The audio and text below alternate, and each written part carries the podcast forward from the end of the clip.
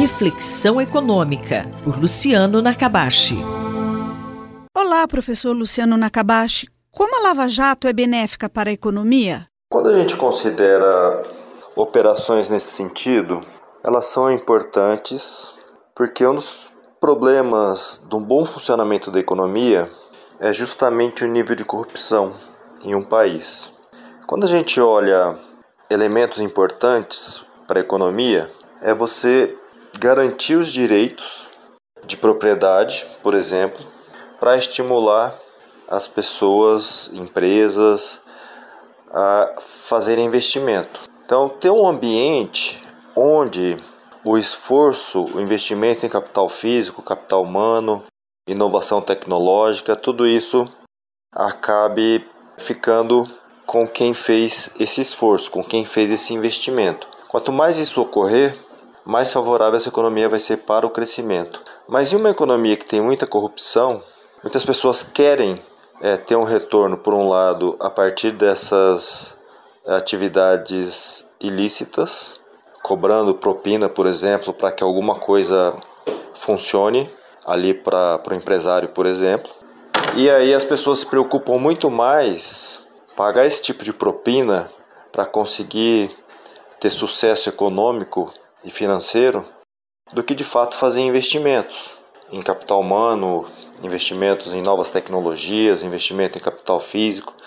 E por outro lado, né, quanto mais corrupção se tem, menor é o retorno produtivo de quem está fazendo investimento, porque uma parte vai justamente para pagar os funcionários públicos e outros agentes é, que estão envolvidos no processo.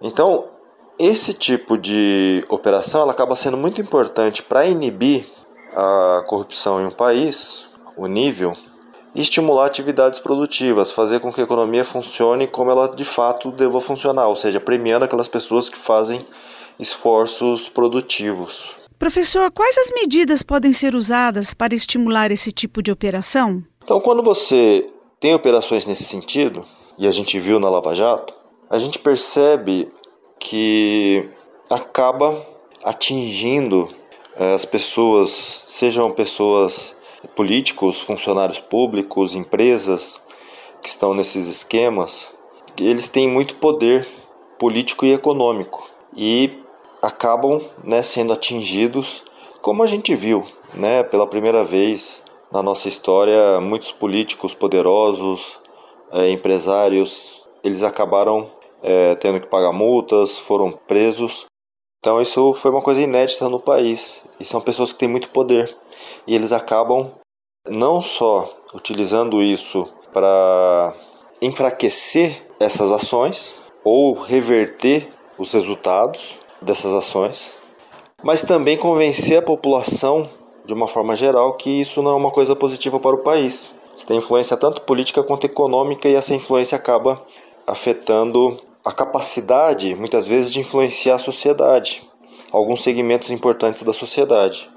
Então a gente vê uma resistência muito grande que ocorreu com a Operação Lava Jato, mas no final das contas o que a gente percebe é que nada disso, né, apesar de alguns erros que foram cometidos durante esse, eh, o processo de investigação e de julgamento e de toda essa reação contrária, nada disso muda o fato de que de fato ocorreram muitos esquemas ali de corrupção que são muito nocivos para a população, acaba beneficiando essa classe política e uma parte da classe econômica que está associada a esses esquemas, né?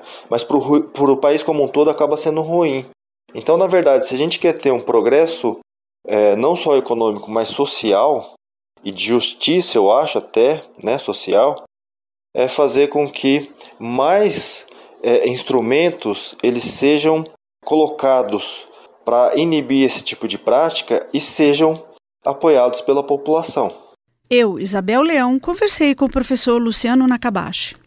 Reflexão Econômica, por Luciano Nakabashi.